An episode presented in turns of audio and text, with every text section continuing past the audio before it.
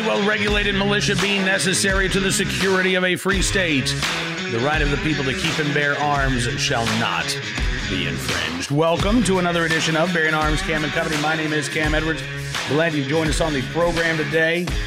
Uh, apologies for a lack of show on Monday. We had uh, just enough snow in Central Virginia that uh, my driveway was a solid sheet of ice on uh, Monday morning, so I could not, literally could not get up the driveway. But uh, able to make it to the studio today. Glad to be with you. Uh, not, this, by the way, that is not a, a current photo behind me of the uh, the driveway. It is snowy. It is icy. But uh, I'm glad to be here. Glad that you've joined me. We've got a lot to talk about today, uh, including record-setting gun sales once again for the month of January. Uh, across the nation, more than two million background checks performed on gun transfers, according to the National Shooting Sports Foundation. Now, the raw N I C S totals over four million background checks performed.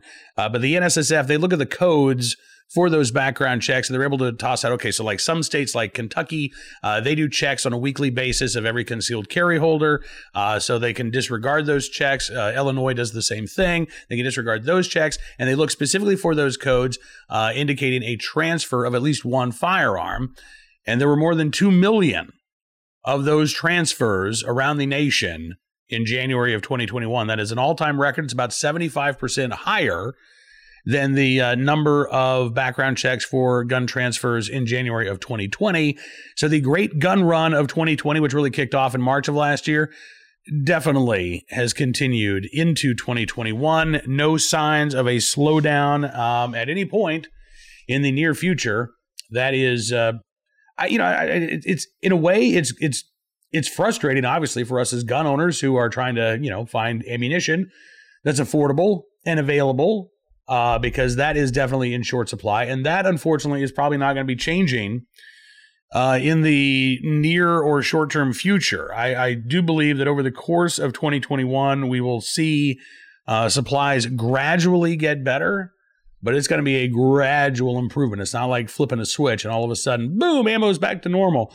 That's not going to happen. And as we continue to see new gun owners Uh, come into the fold here. Remember, N S S F estimates about forty percent of the twenty-one million firearms that were sold in uh, twenty twenty went to first-time gun buyers. If that holds true, then again, we're going to be looking at millions more new gun owners who are also going to want to buy ammunition. They don't have their stock already in hand, uh, and that is going to keep supplies very limited for the near future. But the demand is still staggeringly high. More and more Americans want to embrace their right to keep and bear arms, even if they live in a state, by the way, where they're precluded from doing so easily.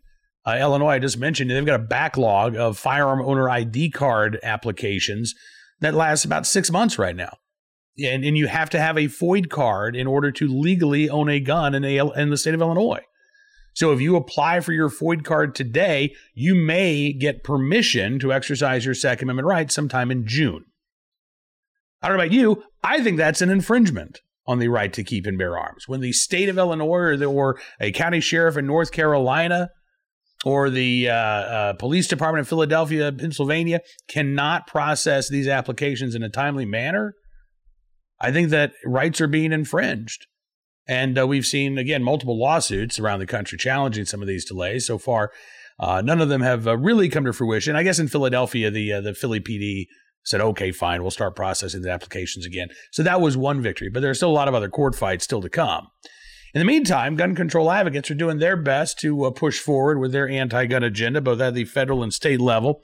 In the state of Iowa, Uh, there's going to be a ballot initiative to change the Constitution. This is going to go on the ballot in twenty twenty-two, and it would um, put in place in the state Constitution a, a very specific guarantee that the right to keep and bear arms is an individual right, and that laws uh, dealing with the right to keep and bear arms should be viewed under the judicial lens of strict scrutiny. That's the highest level of judicial review. Gun control activists don't like this. They're very afraid that some of their favorite gun control laws would be struck down as unconstitutional if we treat the Second Amendment like we treat the First Amendment. Yeah, because the Supreme Court uses strict scrutiny when addressing uh, challenges to our freedom of speech. Gun control advocates are actually arguing that the Second Amendment should be treated as a second-class right. Now, sometimes it's not quite as explicit as that, but I wanted you to take a look at this piece. This was uh, in uh, one of the Iowa papers today. Let's find a way to talk about guns that crosses our divisions of entitlement and common good. This is from the Iowa City Press-Citizen. Uh, Jane Yoder Short, uh, who lives in Kelowna, Iowa, uh, writing about this. And, and, you know, look, from the headline, it kind of looks like Jane wants to actually have a serious conversation, right? Let's talk about this. Let's have a discussion about this. Nah, as it turns out, Jane really would like to lecture. Yeah, I know. Uh, the Second Amendment, she writes, may not be as noble as we like to think. Are we ready to recognize that it was included, at least in part, to satisfy southern states where plantation owners wanted protection from slave revolts? This doesn't sound as noble as protecting oneself from tyranny. Do we care that this sacred amendment is stained by the blood of slaves? Well, let's let's let's talk about that, Jane, because I see things a little bit differently. The Second Amendment did not establish or create a right. It codified a pre-existing right of the people. Go back to the ratification of the Constitution. There were two sides. America was not in, in lockstep agreement that the Constitution was needed. So you had a number of um, Americans during the ratification process who said, whoa, whoa, whoa, whoa, whoa, whoa. This is, this Constitution, as it's written right now, this is very open-ended. I mean, you could read this as assuming the federal government has the power to do anything and everything that it wants in, in any circumstance whatsoever. I can't support it like this. We need a Bill of Rights. We need specific guarantees that our pre-existing rights are not going to be infringed upon or trampled on by the federal government. Go and read the preamble to the Bill of Rights. It explains why we have that document in the first place. So it wasn't to establish the right to keep and bear arms. That right existed. As for the idea that, uh, well, this was needed uh, because of slave revolts in the South, it may very well have been that, uh, you know, there were Southerners who said, you know, we got to be worried about uh, slave revolts or, uh, I remember, keep in mind, there wasn't weren't, weren't police at the time. So the militias uh, in both the Southern and the Northern states Uh, served a variety of purposes. But the demand for the right to keep and bear arms didn't just come from the South, as as Jane would uh, like us to believe. In fact, one of the strongest calls for a uh, Second Amendment provision, or at least a provision protecting the right to keep and bear arms, came from the state of New Hampshire, where slavery was not really a thing, certainly was not common. Uh, in seventeen ninety-one, and the northern states already moving towards abolition. Uh, Pennsylvania state constitution, Uh, both the original state constitution of seventeen seventy-six and then the revised constitution of, I believe it was seventeen ninety, talked about specifically protecting the right of the people to keep and bear arms in defense of themselves and the state. And by the way, that constitution, especially the seventeen seventy-six constitution, which was put together by sort of the radical wing of Pennsylvania politicians, uh, was also very opposed to slavery. So I dispute and reject the idea that the reason why we have the right to keep and bear arms was to keep slaves down. That's why we have gun control, Jane. It was gun control laws that prevented some Americans from exercising the right to keep and bear arms. It's not that the Second Amendment is racist. It's attempts to deny Black Americans their right to keep and bear arms. That was racist. Now, let's go back to uh, Jane's column here. More and more, she says, we assume we need guns. As Iowa lawmakers got back to work, a three-member House panel proposed a gun rights amendment be added to the Iowa Constitution. This amendment states the right of the people to keep and bear arms shall not be infringed. The sovereign state of Iowa affirms and recognizes this right to be a fundamental individual right. Any and all restrictions of this right shall be subject to strict scrutiny. Jane wonders, actually, she doesn't even wonder. She just posits This amendment, she says, could end up dismantling Iowa's existing background checks, concealed carry regulations, and permits to purchase.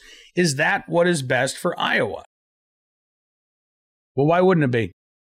First of all, by the way, I have no idea uh, how a state court in Iowa would, would rule on uh, the issue of background checks uh, under strict scrutiny.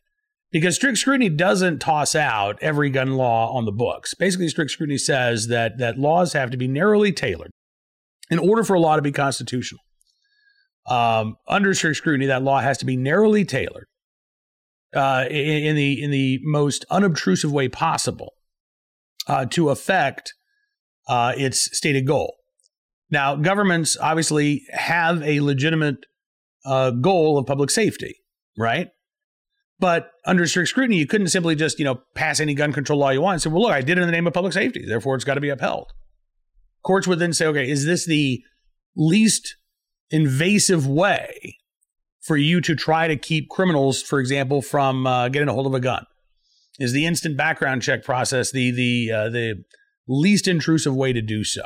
Now, again, I don't know what a court would rule, but I have no problem whatsoever putting the Second Amendment on the same plane as we put our First Amendment protections. In fact, that's where they should be. We don't have second-class rights. It's not like the Bill of Rights was tiered. Here are the three most important rights. Here are some uh, not so important rights. And then uh, these are just four that we, ah, we just kind of threw in for good measure. That's not how it works.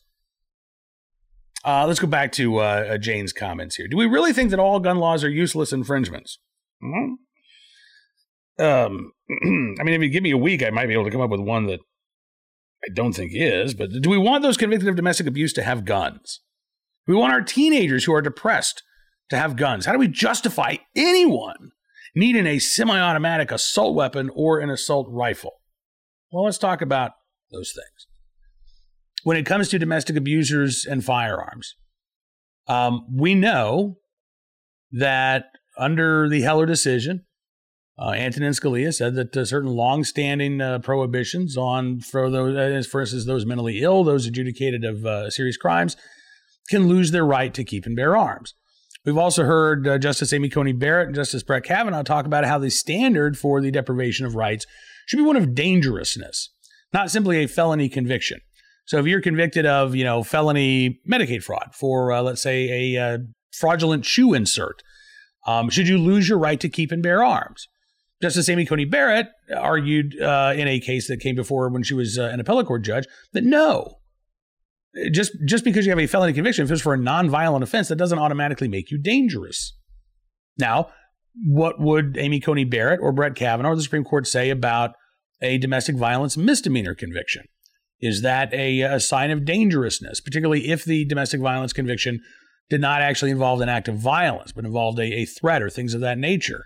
Again, I don't know what the courts would rule on that, um, but there's no reason why laws like that should not be held to the same strict scrutiny that our First Amendment rights uh, are held to. We want teenagers who are depressed to have guns. Well, of course we don't. But what type of gun law are you suggesting we put in place that would prevent teenagers who are depressed from illegally acquiring a firearm? Right now, you've got to be eighteen to legally own a firearm in the United States. You have to be twenty-one to legally buy a handgun at retail in the United States. As a father of a couple of teenagers myself, uh, and five kids all told, uh, you know, three of them have moved on past their teenage years, I can tell you it is entirely possible to be a lawful, law-abiding gun owner who cares very much about their Second Amendment rights and cares very much about their kids and wants to ensure their safety and their well-being, but does not support, let's say, mandatory firearm storage laws that would criminalize um, a parent letting their child have access to a firearm for the purposes of self-defense. We've seen those cases, too. There was actually an armed citizen story that I uh, talked about just a couple of weeks ago, maybe not even two weeks ago, down in Louisiana, where a teenager was forced to shoot and kill his mom's ex-boyfriend who was attacking his mom. Now, this young man was not yet eighteen years of age, but he was able to gain access to a firearm in his mom's home and use that firearm in defense of his mother. Should mom be facing criminal charges because of that? Or should the kid be praised for being able to come to his mom's defense? Now, this kid also probably going to need some some therapy, I imagine. Taking a human life is not an easy thing to do, even when you're doing it in self-defense or defense of another. But I just don't see a one-size-fits-all policy, no matter how well-intended it might be, as uh, being the solution here. And Jane's last question about, uh, well, uh, how do we justify anyone needing semi-automatic assault weapons or an assault rifle? Well, the, the good news is that you don't have to justify the need for that, Jane, because it's not a bill of needs. It's a bill of rights. And modern sporting rifles are the most commonly sold centerfire rifles in the country today. So we're not talking about something that is strange or unusual. We're talking about twenty million, well, at this point, probably closer to twenty-one or twenty-two million modern sporting rifles in private hands. And these are firearms that are not used in a lot of crime. They are uh, less frequently used in homicides than fists or feet most years, according to the F B I. So rather than me trying to justify my need to own one, I'd, I'd like to turn that back on Jane. What do you think gives you the right to determine how me or my wife or any other American chooses to protect themselves? What makes you think that you are justified in trying to ban some of the most commonly owned firearms in America today? Jane says we have different ideas of what keeps us safe. The dance we haven't learned very well is how to balance individual rights with the broader concerns for the well-being of our communities. Does this proposed amendment make Iowa a safer place? I think it will make Iowa a safer place. I think it will also certainly uh, ensure that our individual rights are respected. And by the way, I reject this idea that there's a, a balance here between uh, individual rights and the uh, broader concern of well-being for our communities. And I think Jane, honestly, I think Jane probably disputes that too. It's what right we're talking about. Jane doesn't like the Second Amendment, so it's okay to infringe on that. But if I were to make the argument of, hey, you know what, this Fourth Amendment, this Fourth Amendment right that we have to, you know, be secure in our persons and property without unwarranted uh, searches and seizures, you know, that that that's just enabling criminals. We really need to rein in these Fourth Amendment activists. We need to provide some sort of common sense uh, privacy laws that allow for law enforcement, if they are concerned that somebody might have illegal guns on them, to pat them down. Even if they can't articulate a reasonable suspicion, you know, look, it's for the children. Do you think Jane would be okay with that? Do you think Jane would be all right with the Fourth Amendment being turned into a second-class right and residents of high-crime neighborhoods being subjected to unreasonable searches and seizures? Because, you know, in the name of public safety, it's just a dance. So we got to infringe on your individual rights just a little bit in order to keep all of you safe. How do you think should find uh, that attack on our individual rights? I have a feeling she'd have a problem with it. She concludes her piece. She says, uh, where will our fears and our obsessions with the Second Amendment rights lead? Will this proposed amendment decide for our children and grandchildren that guns will be limitless? Will they be allowed to own and operate weaponized drones or armed robots? Well, God, I hope so. I hope so. If if if uh, armed robots are a thing, if weaponized drones are a thing, then um, yeah, I think individual citizens should be able to own them. I I I I can't believe that's really all that controversial, but apparently it is in Jane's world. Jane says, "Let's show others that Iowans can talk to their neighbors across divisions. Let's prove that we can disentangle gun entitlement and common good by working together. Let's keep finding ways to make everyone safer." Well, first of all, you're not talking with people across divisions. You really are talking to them, Jane. You haven't once during this entire column that you wrote tried to look at things from another perspective and from another point of view.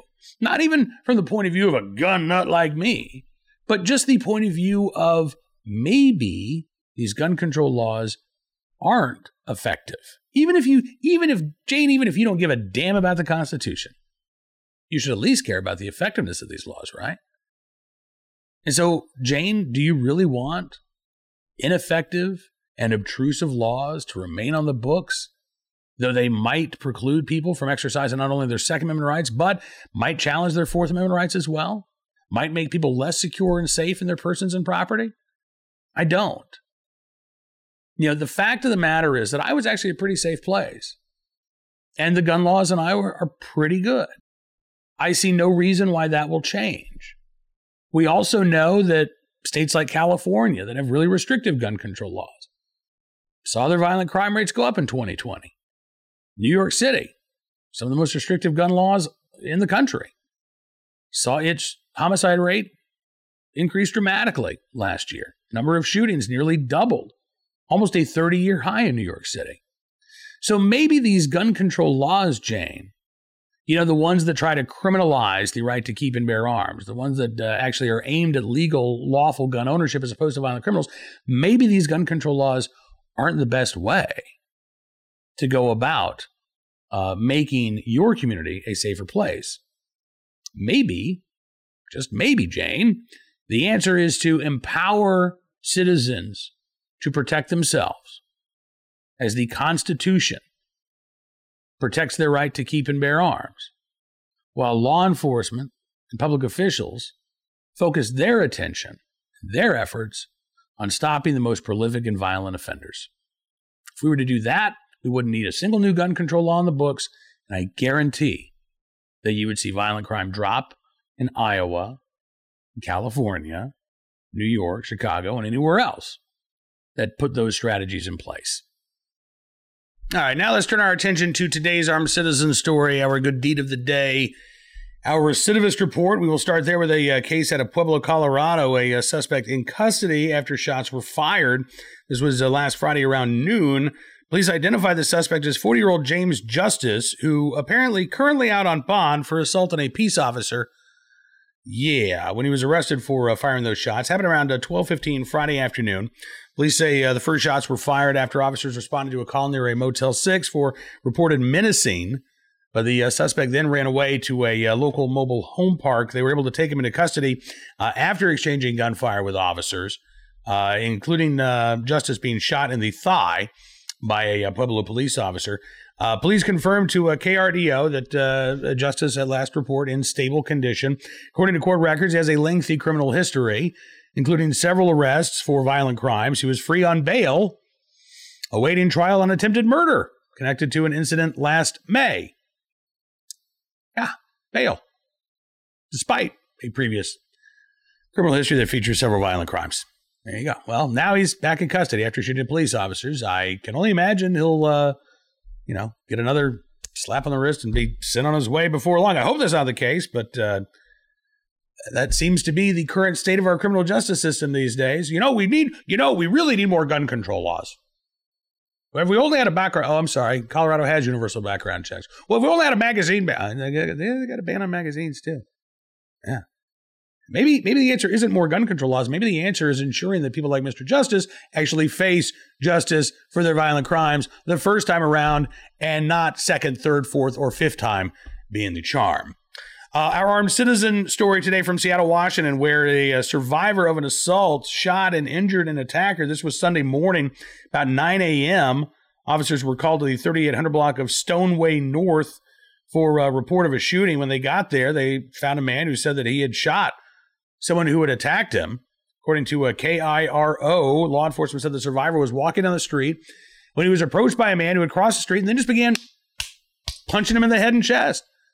The uh, survivor pulled out a uh, concealed firearm, shot his assailant. They found the suspect a few blocks away. Uh, police took him to Harborview Medical Center. He was treated for non-life-threatening injuries. He's going to be booked into the King County Jail once he's released. Uh, the uh, victim in this case, not facing any charges, a uh, concealed carry holder who was able to protect themselves, uh, you know, during this random encounter. Probably left the house Sunday morning not anticipating that they were going to need to be able to use their firearm, but all of a sudden, when they uh, were attacked, very, very glad that they had their firearm with them. And uh, finally today, our good deed of the day from uh, Connecticut, where a New Milford police officer uh, helped save a family and dogs from a fire in Newtown, Connecticut. This uh, officer actually on his way to his own swearing-in ceremony in New Milford, Connecticut, when he helped to rescue three people and four dogs. Uh, police say Eric Wilcoxson was with his wife and two brothers on his way to be sworn in at the New Milford Town Hall. This was seven fifteen or so Friday morning when he saw a house on fire in Newtown, Connecticut. His wife calls nine one one. Eric Wilcoxson and his two brothers then get out of the car. They go pound on the front door of the home. They got the attention of the homeowners inside. They're able to get them out to safety. There are also four dogs, again, inside the home that Wilcoxson and his siblings were able to get out as well. After the uh, fire department responded, he then headed off to his uh, swearing-in ceremony. Uh, New Milford Police Chief Spencer Ceruto, in a statement, said, "I'm proud of the brave actions of New Milford Police Department Officer Wilcoxson, his wife, and two brothers, one of which is a Wallingford police officer. Their immediate response in assisting the three residents out of the home clearly protected them from danger and potentially saved their lives. In addition, going back to save the dogs was admirable." Well, indeed it was. So in the right place, at the right time, willing and able to do the right thing. Eric Wilcoxson, his brothers, his wife, we thank all of you for your very, very good deed. And uh, congratulations on joining the force there in New Milford, Officer Wilcoxson.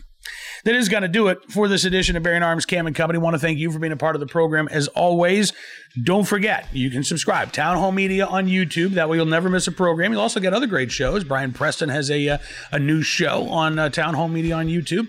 Uh, also, on Rumble, Bearing Arms Cam and Company. You can find us there. We're up to more than two thousand subscribers, so thank you for that very much. Uh, if you want the podcast version, Apple Podcasts, Amazon Podcasts, Spotify, SoundCloud, Stitcher, townhall dot com's podcast page. That should give you plenty of options. We'll be back tomorrow with more of the latest Second Amendment news and information. Thank you again for being a part of today's program. Until we talk again, be well, be safe, and be free.